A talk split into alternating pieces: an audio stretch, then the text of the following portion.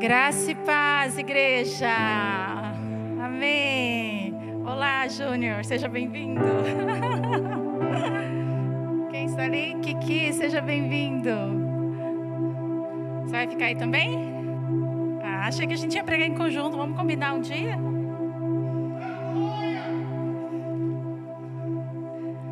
Abra sua Bíblia comigo em Lucas 16.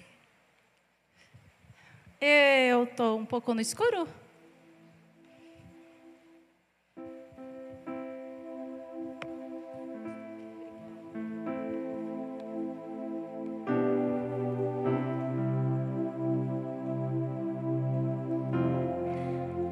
Lucas 16, uma palavra bem interessante, diferente. E um desafio. Amém? Acharam?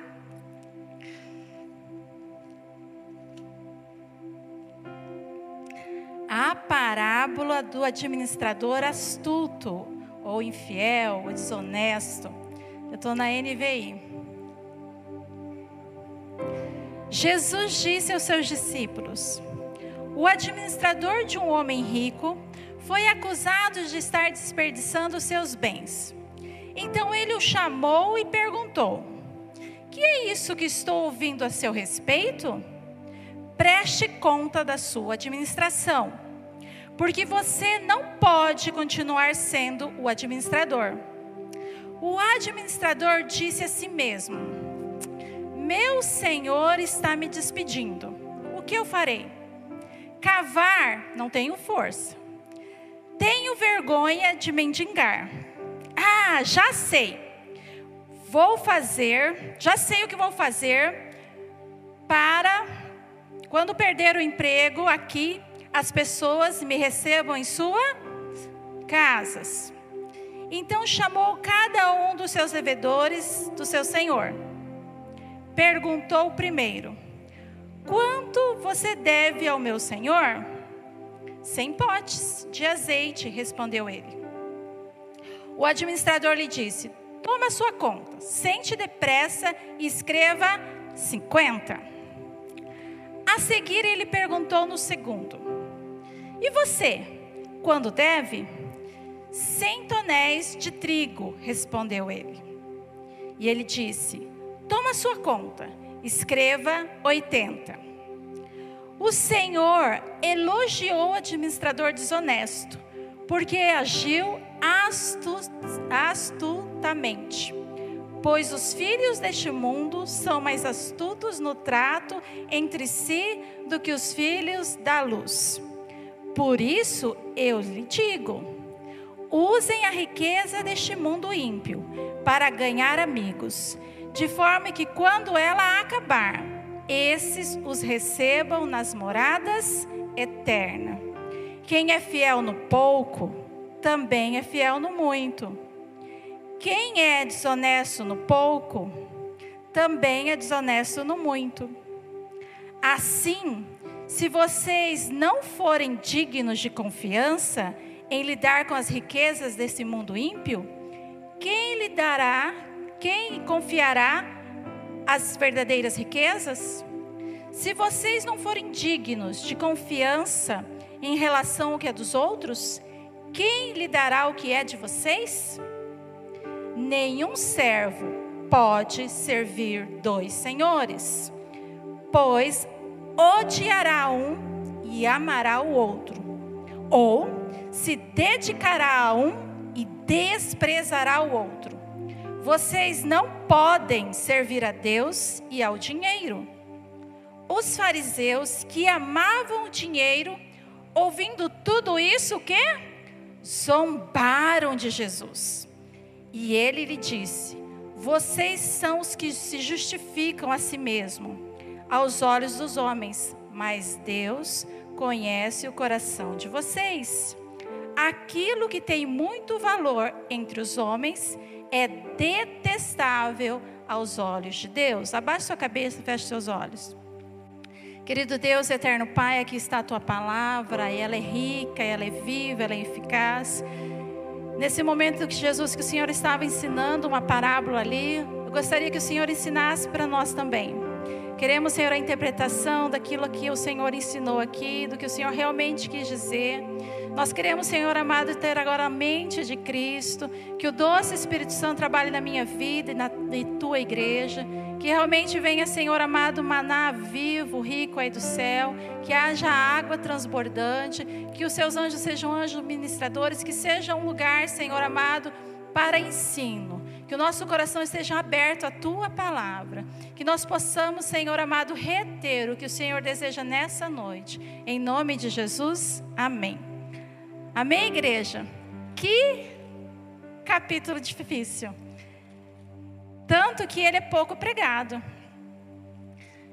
Que passagem intrigante. Como assim elogia um administrador desonesto, e eu passei a semana inteira perguntando o que era administrador para o César, e ele só saindo pela tangente. Cadê o César? Ele que ele é um administrador. Ah, você fugiu de lá. Eu olhei para cima, né? Você está embaixo. Falei que ia te usar, te exemplo. Como assim? Primeiramente, para começar tudo, nós precisamos de um pano de fundo. Você não pode pegar um texto fora de um contexto, porque daí ele vai virar um pretexto. Então nós vamos voltar uns capítulos atrás para saber o que estava acontecendo aqui. Então lá pelo capítulo 13, mais ou menos, a gente vai descobrir que Jesus estava chegando em Jerusalém. E os fariseus já falando para ele: "O que, que você está fazendo aqui? Vai embora. Estão querendo te matar aqui." Mas eles não estavam muito preocupados com Jesus, né? Eles só estavam querendo incomodar o mestre. E aí Jesus começou uma série de parábolas. Quando você está no capítulo 15, no comecinho do capítulo 15, você vai entender o que está se passando aqui. 15:1 vai dizer assim: Todos os publicanos e pecadores estavam se reunindo para ouvi-lo. Ouvir quem? Jesus. Mas os fariseus e os mestres da lei os criticavam. Tem outra tradução que fala murmuravam.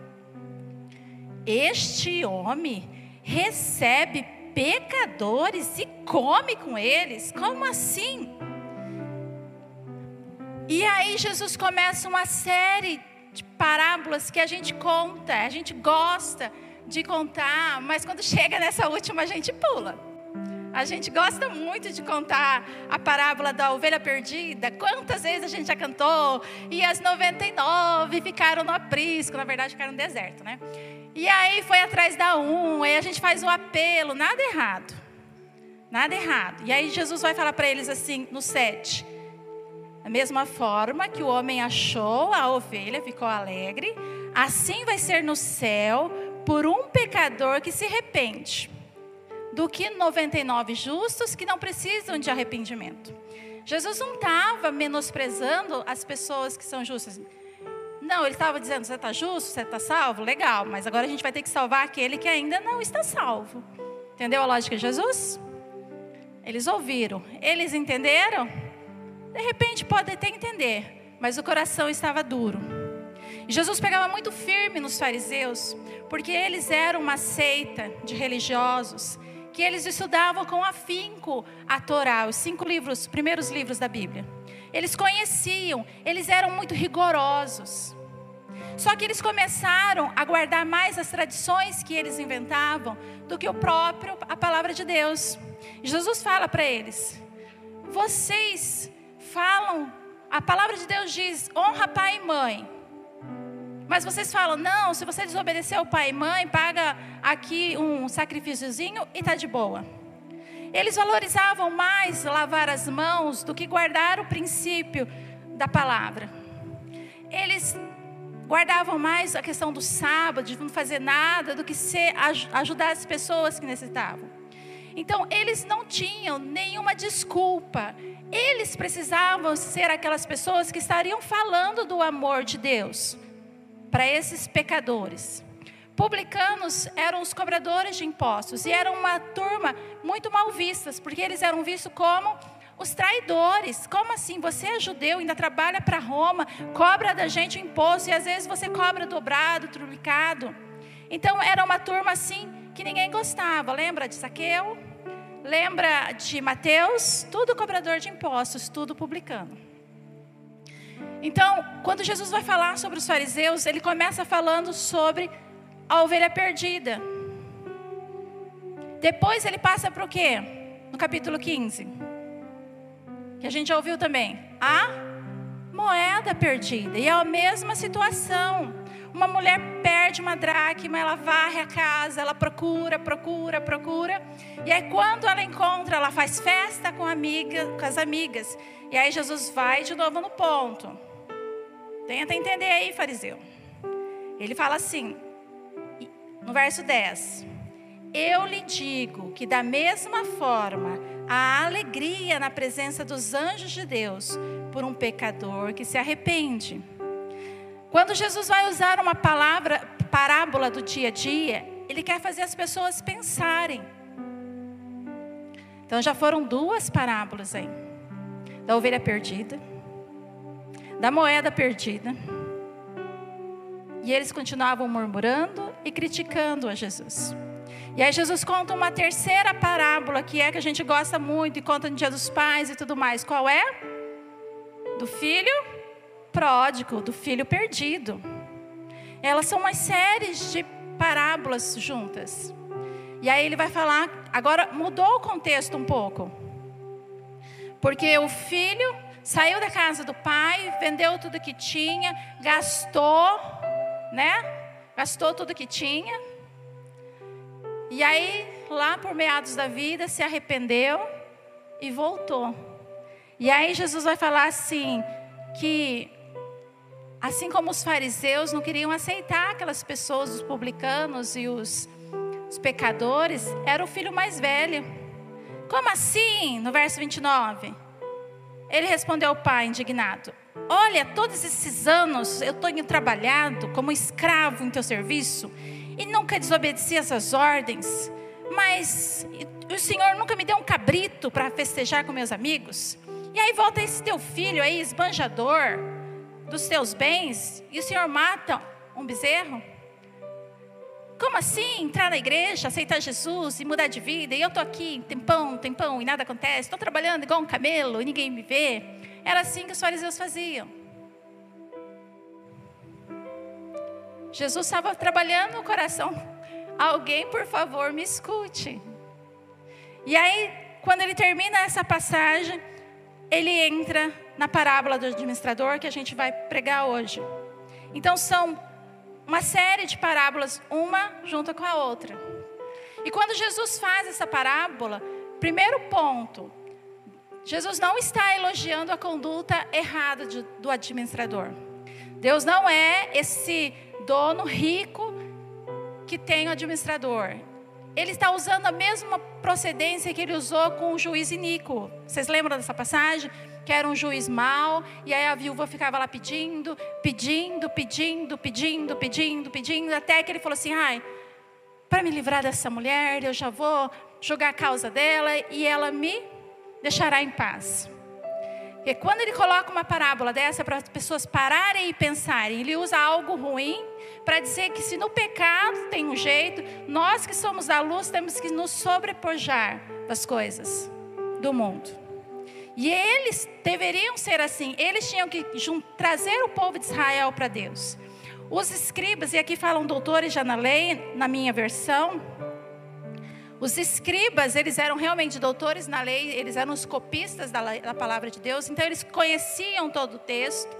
E aí, em vez deles reconhecerem Jesus como o Messias, reconhecer que estava se cumprindo a palavra, eles perseguiam os discípulos, eles ficavam o tempo todo incomodando, o tempo todo tentando arrumar laço, sabe? Aquele que, se não ajuda, atrapalha.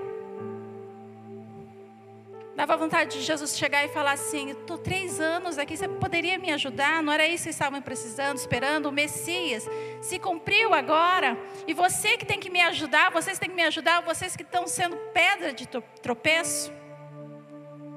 E quantas vezes a gente passa por essa situação de crentes mais antigos, religiosos, deixamos de seguir a palavra do preceito bíblico de amar a Deus sobre todas as coisas e o próximo como a si mesmo, e começamos a jogar fardos na vida da pessoa. Não, você tem que fazer isso, não é só aceitar Jesus e, e se batizar, isso é muito fácil, você tem que passar por um monte de processo. Que negócio é esse? Eu estou aqui ralando muito tempo. Já me libertei disso, já fiz campanha daquilo. Não estou falando que é errado a gente estar tá orando, estou falando que a gente quer jogar um peso na vida da pessoa pessoa. Em vez da gente trazer para Jesus, a gente afugenta. E Jesus falou isso para os fariseus duramente. Vocês demoram para fazer um discípulo e quando fazem, fazem duas vezes mais filho do diabo. Pensa um negócio esquisito? E quando ele vai falar sobre essa passagem, é do mesmo processo, do juiz, que Deus, ele é soberano. E nós também somos administradores de Cristo. E o tema da mensagem é isso. Administradores de Cristo. E você fala assim: como assim? Eu não tenho nenhum chamado de pastor, nem de levita, nem nada, eu não administro nada. Desde a criação, Deus já delegou na vida do homem para ele administrar o que ele tem feito. Você, o que você tem para administrar hoje? Hoje, você tem o seu tempo. Quando você acorda, você tem que se organizar, porque senão você, o dia vai passar e você fala: não fiz nada a sua vida, a sua saúde. O que vier às suas mãos, seja em dinheiro, seja em comida, seja em roupa, a família. Nós temos todos os dias para administrar alguma coisa. E o primeiro ponto que eu tenho que perceber é que tudo é de Deus. Tudo vem de Deus.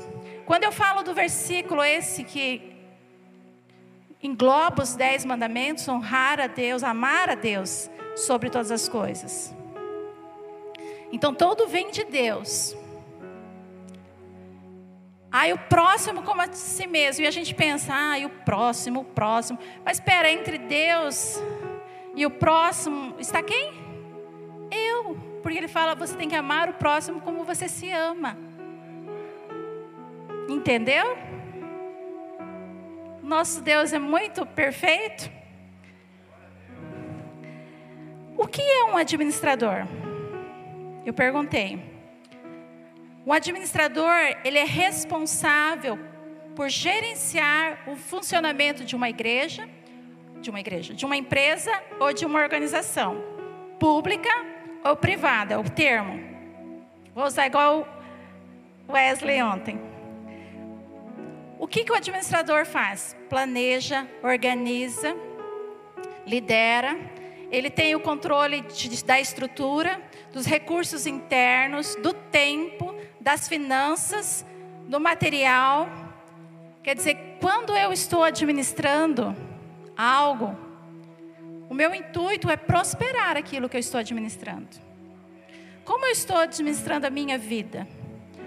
Como eu estou administrando 24 horas que o Senhor tem me dado?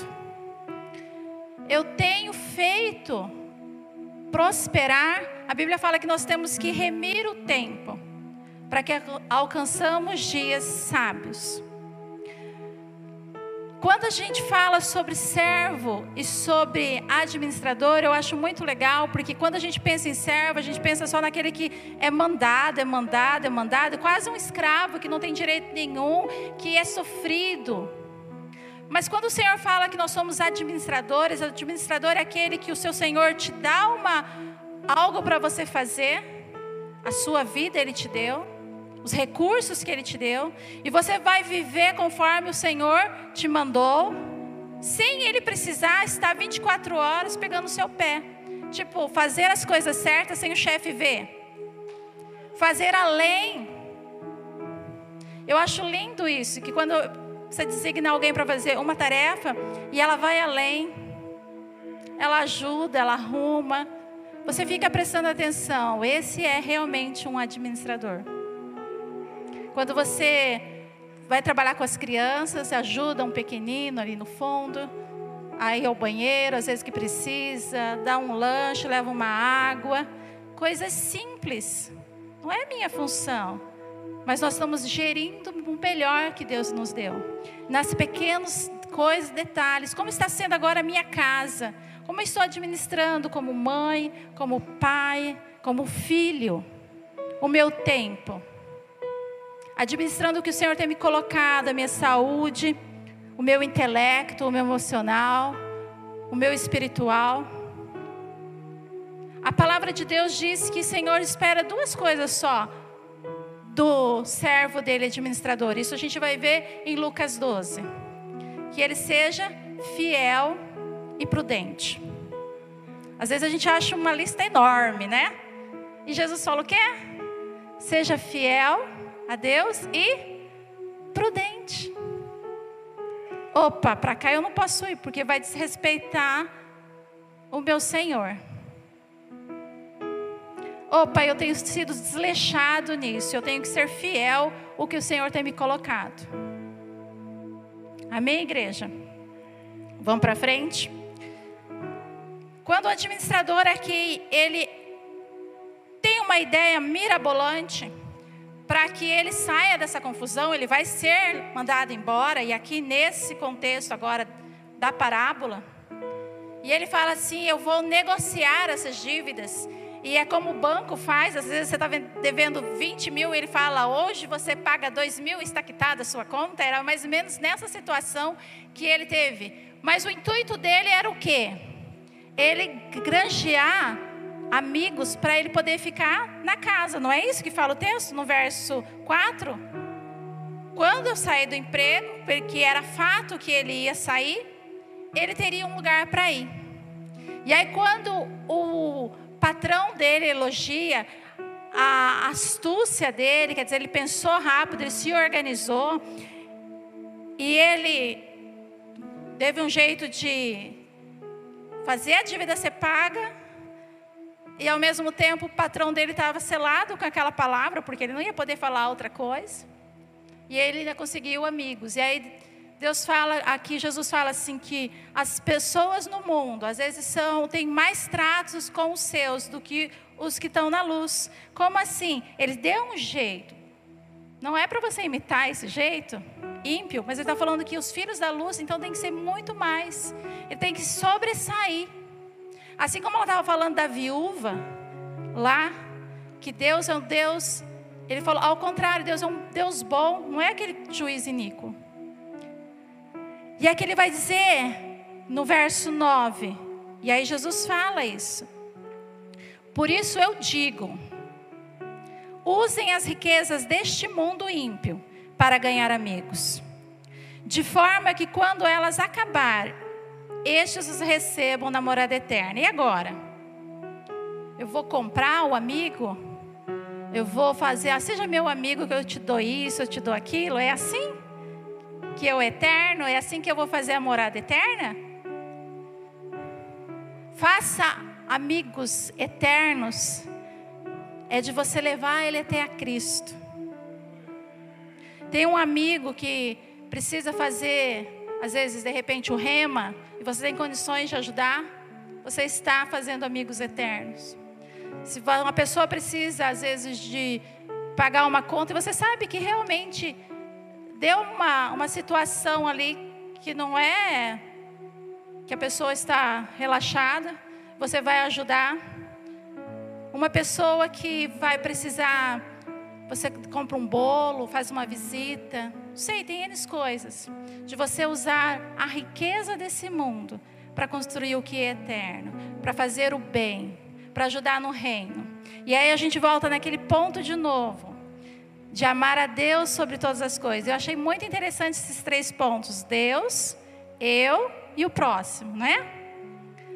Então, quando eu penso em riquezas desse mundo, o que vier à minha mão primeiro é de quem? De Deus, tudo é de Deus. Mas eu vou tirar o que? O dízimo. O que é o dízimo?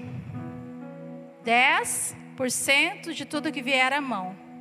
E você ensina desde criança os pequeninos e os jovens. Ah, jovem não tem dinheiro. Tem sim, eles ganham 20 reais para o lanche. Quanto que é o dízimo de 20 reais?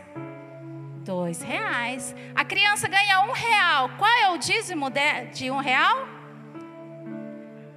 Percebe que não é a quantidade, mas é o valor de princípio que você está ensinando. Filho, pai te deu um real, para os pequenos, nem sei se eles aceitam mais um real, né? Cinco, dez. Qual é o dízimo? Nós vamos tirar o dízimo. Felipe vendeu a bicicleta dele, tirou o dízimo. Você tem que tirar coisas simples. Nossa linha, nós trabalhamos com ele. Traz o dízimo, traz oferta. Nós temos a nossa latinha missionária. E nós sabemos, aí você fala, sua fé é pouco, mas nós sabemos que a quantidade não vai ser enorme. Esse dia nós estamos faceiras, conseguimos 21 reais de latinha missionária. Falei, Fernanda, já coloca no Pix de Missões Nacional. Muito legal isso, mas é o, é o princípio que você está ensinando para o seu filho. É o princípio que você está trabalhando com Deus. Senhor, é isso veio às mãos. É isso eu quero entregar o meu dízimo como honra. Então, aí primeiro a Deus, meu dízimo. Depois, eu, eu preciso pagar minhas contas, né? Fica feio na praça, é feio para Deus, né? Aquele crente lá não paga as contas, então eu tenho que honrar os meus compromissos. E depois, o próximo. Usar o meu recurso em favor do bem. Usar o meu recurso em favor do reino. Usar o meu recurso não para mim mesmo. E como eu sei disso? Quando chega nas minhas mãos, eu quero algo só para mim, eu já penso no coletivo, seja em casa, seja na igreja, seja os meus amigos. Como é o meu pensamento diante do dinheiro? Isso é um tema muito difícil de falar na igreja. É muito difícil. Parece que é uma caixinha e hoje nós vamos quebrar essa caixinha.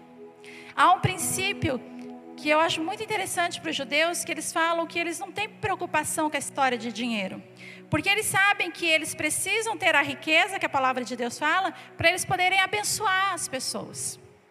E aqui Jesus vai falar no 9: usem a riqueza deste mundo não é para construir muitas coisas aqui, não é para a gente ficar preocupado o dia inteiro, mas é para a gente construir moradas eternas. Invista. Pessoas investiram na minha vida, pessoas investiram para pagar o seminário, foi todo pago, foi pela igreja. Eu ganhei o REMA, eu ganhei a escola de ministros, pessoas. Às vezes pessoas que eu nem conhecia. Pessoas nos ajudavam a pagar a escola da Fernanda, que eu descobri, nós descobrimos depois de uns 10 anos que tinham pessoas que nos ajudavam. Quando ela era pequenininha, antes desse monte sem INF na vida, a gente pagava 40 reais, era muito dinheiro. E aí alguém mandava de oferta 20 reais. Nossa, era muito dinheiro para gente, para pagar a escolinha dela. Descobrimos 10 anos depois quem era, ainda a pessoa nem queria. Seja canal de bênção na vida de alguém. Amém? E aí o princípio aí do 10. Quem é fiel no pouco, também é fiel no muito. Queridos, essa balela de quando eu ganhar bastante, Senhor, me deixa rico, porque daí eu vou ajudar no reino, é tudo conversa fiada. Porque se você não for fiel no um real, você não vai ser nos cem mil. É balela. E aí é o princípio da palavra: seja fiel no pouco e aí você vai ser fiel também? No muito. Quem é desonesto no pouco? Ah, tão pouquinho, larga a mão de dízimo, até passar vergonha. Eu passei por isso esses dias. Eu estava com dois reais e algumas moedas na carteira. E aí, no sábado, entrega lá. Eu falei, Senhor, é tão pouquinho, vai fazer barulho lá na caixa do gasofilácio.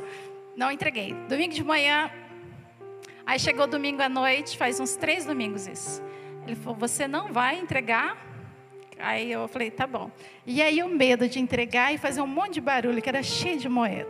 E não passar no negócio ali. Deus, é verdade, só eu que penso nisso? Mas eu entreguei. Falei, tá bom, vai que o Senhor tem um, um negócio aí comigo, eu tô aí, perdão minha bênção, né? Juntei tudo aí, Senhor, perdão, quando tiver mais eu passo tudo. Amém. Mais para frente eu tive condições de colocar outro dízimo, aí já vim mais parceira. Mas, querido, seja fiel no pouco. Tem um tenista americano, ele já morreu, morreu em 93, mas foi muito famoso. Arthur Ashe. O pastor Raimundo deve conhecer um tenista. E tem uma frase dele que eu achei muito interessante, casou com a mensagem, que fala: comece onde você está. Use o que você tem e faça o que você pode. Então comece a ser administrador com você tem. Eu tenho dois filhos, ai, tenho um monte de gato, a gata deu cria. o que você tem? Use para o reino. Eu sei fazer bolo. No meu caso, eu sei fazer crochê. Use e faça o que você pode. Não seja mirabolante. Ai, eu quero lá ajudar. Um dia você vai chegar lá. Inscreva-se nos radicais. Tem os radicais, que é a turminha dos 19 aos 22 anos e fazem viagens missionárias. Aí você fala, já tem um pouquinho mais. Tem também para esses que tem um pouquinho mais. Se inscreve numa viagem missionária, mas o hoje, o que você pode fazer hoje. E a gente sabe quando a gente pode fazer o bem e a gente não faz. E a palavra de Deus fala que aquele que sabe fazer o bem e não faz, comete pecado. É coisa simples, de passar uma camisa para o marido, de levar um copo d'água, de ouvir o filho que está falando, porque às vezes a gente ouve, mas não escuta, não é verdade? Da gente fazer uma gentileza de fazer uma janta, de a gente ajudar a lavar uma louça, o que você pode. Comece aonde você está. Nada fantasioso. Jesus nunca trouxe as coisas de conto de fada era sempre muito trabalhado, muito difícil. Eles estavam aqui chegando em Jerusalém e, a gurizada, a gurizada é os fariseus, né? Incomodando ele aqui, incomodando, incomodando. Quem era para estar tá ajudando, estava lá, incomodando. E aí ele vai dizer, no verso 10 ainda: Se você é desonesto no pouco, você vai ser no muito. Assim, se vocês não forem dignos de confiança para lidar com as riquezas do mundo, crente, como você está lidando com o que chega nas suas mãos? Como a gente tem lidado com ganância, com dinheiro, com orgulho?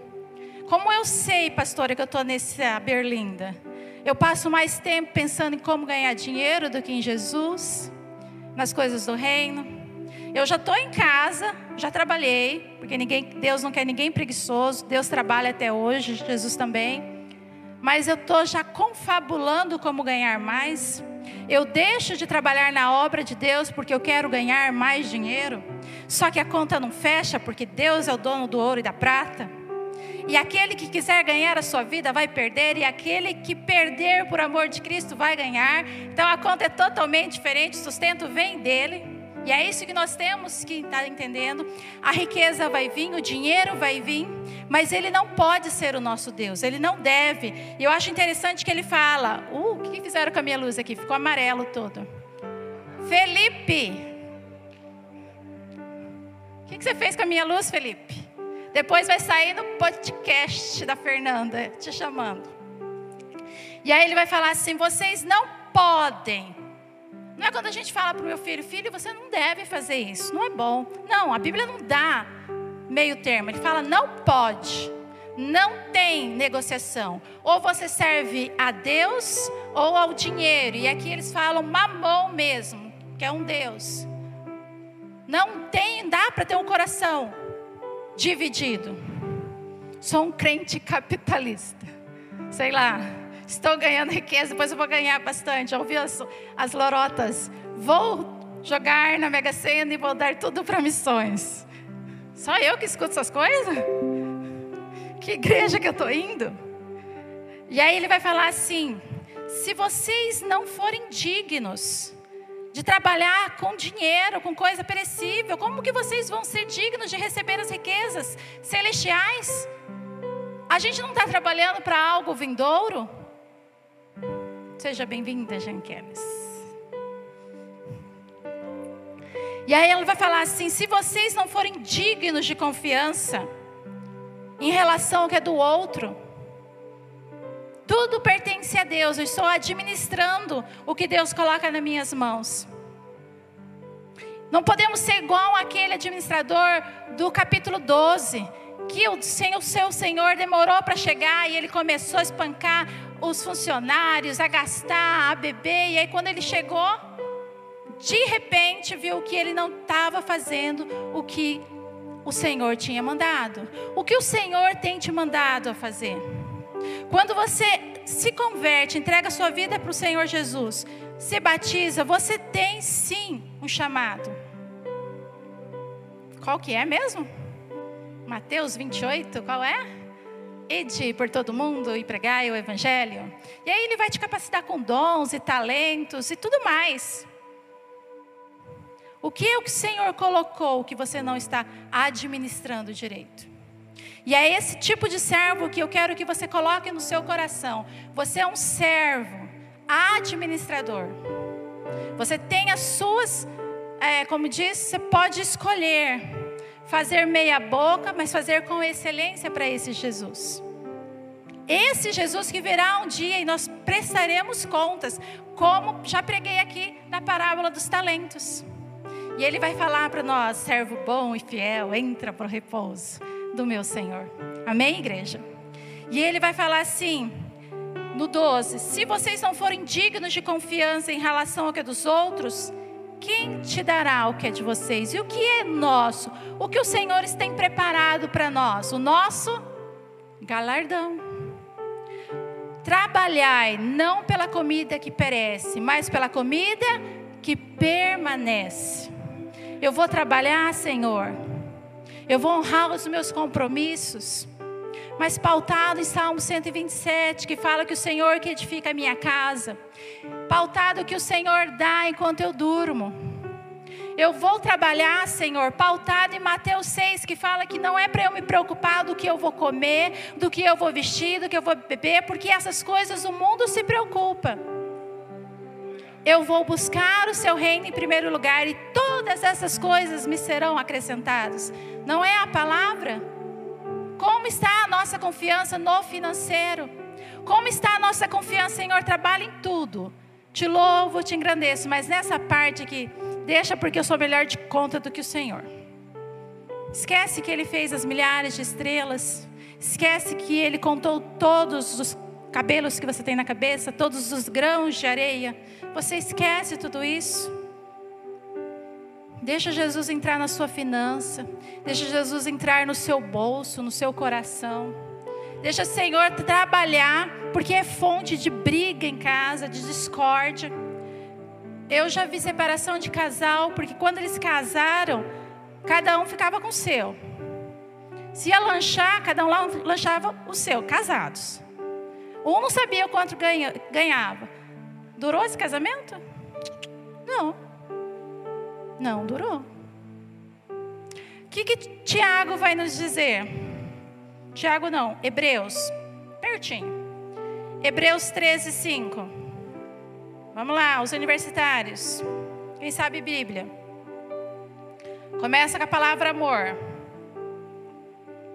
13, 5. Pode fazer cola. Conserve-se livres do amor ao dinheiro e contentam-se com o que vocês têm, porque Deus mesmo disse: Nunca o deixarei, nunca o abandonarei. Cuidado com o amor ao dinheiro. Você tem que você ser o patrão do dinheiro, não você ser o servo do dinheiro. Se você para de fazer as coisas, de ajudar ou na obra, porque você quer reter, é um mau sinal. Em 2 Timóteo, e bem pertinho aí de Hebreus, vai falar sobre o amor ao dinheiro. 1 Timóteo. 1 Timóteo 6,10 vai dizer: Pois o amor ao dinheiro é o que? É a raiz de todos os males. Algumas pessoas, por cobiçarem o dinheiro, desviam-se da fé e se atormentaram com muitos sofrimentos. Você está nessa vida de ser atormentado por muitas preocupações por causa do dinheiro? Hoje nós podemos ter a libertação em Cristo Jesus. Colocar Deus em primeiro lugar no nosso coração e destronar Mamon que Ele não reine na nossa igreja, que Ele não reine no nosso coração. Que realmente a riqueza que chegar possa ser usado para abençoar vidas, para crescer o reino, para abençoar o reino. Nós temos que ter visão de reino, não igreja só batista, é, tiradentes, mas de reino. Amém, igreja? Volta lá para Lucas. Já que Jesus abriu essa caixa, vamos terminar ela todinha. E aí ele vai falar assim sobre o nosso galardão. Como você está guardando para o galardão? Como você está trabalhando? Como está o seu tesouro no céu? Que são as nossas boas obras. É o fruto dos nossos lábios, sacrifícios de louvor e ajudar as pessoas que nós temos. E naquela época o povo não tinha muito. Jesus falou: se você tem duas capas, dê uma. Tem dois tênis, reparte. Às vezes não é só com a pessoa que você vê, de repente, lá do, do pastor necessitado. Às vezes é alguém que está do seu lado, algum irmão. A Bíblia fala que a gente tem que ser generosos pelos da família da fé. Porque se a gente vive brigando, porque a gente vive fofocando um com o outro, o mundo não vai querer ser igual a nós. Por isso que ele falou assim: as pessoas parecem do mundo se conseguem se entender melhor, tá tudo um balaio lá e continua. Ajuda o irmão a ficar em pé e não massacrar. Ora por ele. Somos membros de uma família só. E aí o texto vai continuar dizendo que a gente não pode servir dois senhores, porque a gente vai desprezar um. E quando Jesus termina falando sobre isso, o que aconteceu? O que aconteceu aí no verso 14? Os fariseus, depois de todo esse trabalho de parábolas, cinco, quatro parábolas, eles zombaram. Eles ouviram tudo, mas eles zombaram de Jesus. Em outro texto vai dizer que eles falaram que os milagres que Jesus fazia eram de demônios. Que essa noite você saia daqui com o coração aquebrantado com a palavra que não despreze, que não zombe. Como aqui foi pregado por umas pessoas que conheciam a palavra muito bem, por sinal. A palavra do Senhor hoje é pregada por muitas pessoas que conhecem o Jesus que cura, que liberta, que transforma. Que Ele seja o Senhor também das nossas finanças em casa, do nosso relacionamento conjugal, com o nosso relacionamento com as crianças, com os filhos. Amém, igreja? De maneira nenhuma o Senhor falou de pobreza. De maneira nenhuma o Senhor falou de miséria. Ele falou que nós não podemos deixar o dinheiro ser o nosso Senhor. Não tem como ser. Peça ao Senhor direção para prosperar. Seja como José, que tudo que colocava na sua mão, ele fazia bem feito. Ele prosperava aonde ele estava. Como é seu relacionamento com os empregados? Você subjuga as pessoas? Você paga certinho as pessoas? Você é, faz trabalhar as horas certas? Ou você escora na outra pessoa que trabalha com você? Você não faz direito seu trabalho? Tudo isso é administrar, tudo isso é honrar o que o Senhor tem colocado. Sejamos mais como o bom samaritano, que tirou do seu recurso próprio para ajudar uma pessoa que ele nem conhecia.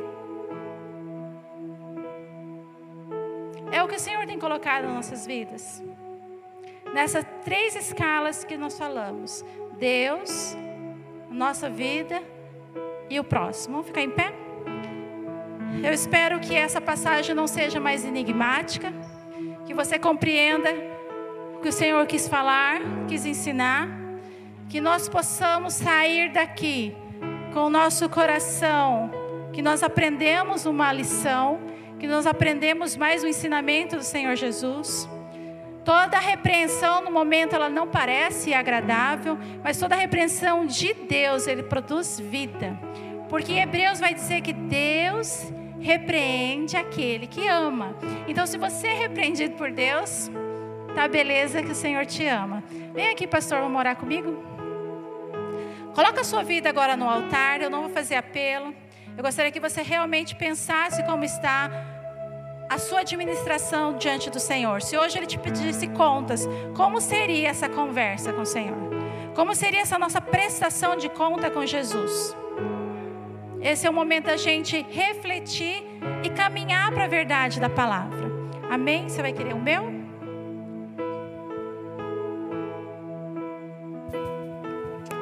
Aleluia. Palavra abençoada, né? Veio algo no meu coração e eu quero trazer novamente para os amados que nós não precisamos inventar a roda. Ela já existe. Nós só precisamos fazer com que ela gire. Amém? Então nós formos para a palavra e retomarmos ela conforme ela é, essa palavra poderosa, essa palavra maravilhosa, com certeza casamentos serão restaurados. Amém? Filhos é, serão novamente aí submissos. Você está entendendo isso? Voltarão para os seios da igreja. Eu creio nisso em nome de Jesus. Como a prática da palavra, colocando ela em, para a glória do Senhor. Paizinho, louvado seja o teu santo nome. Obrigado a Deus por essa palavra. Porque creio, Pai, que a sua amada igreja a recebeu num coração já transformado, num coração convertido e eu tenho, ó Deus, comigo que já é um coração poderoso no Senhor, uma terra fértil. E a sua semente, Pai, ela não é estéril. A sua semente ela é poderosa e ela foi semeada na noite de hoje. Em nome de Jesus, ó Pai, pessoas que já estavam entregando os pontos, pessoas que já estavam, ó Deus, é, vendo de outra forma, mas agora retomando aquilo que lhe foi pregado hoje, aquilo que foi ensinado a Deus, a sermos aquilo que o seu coração deseja.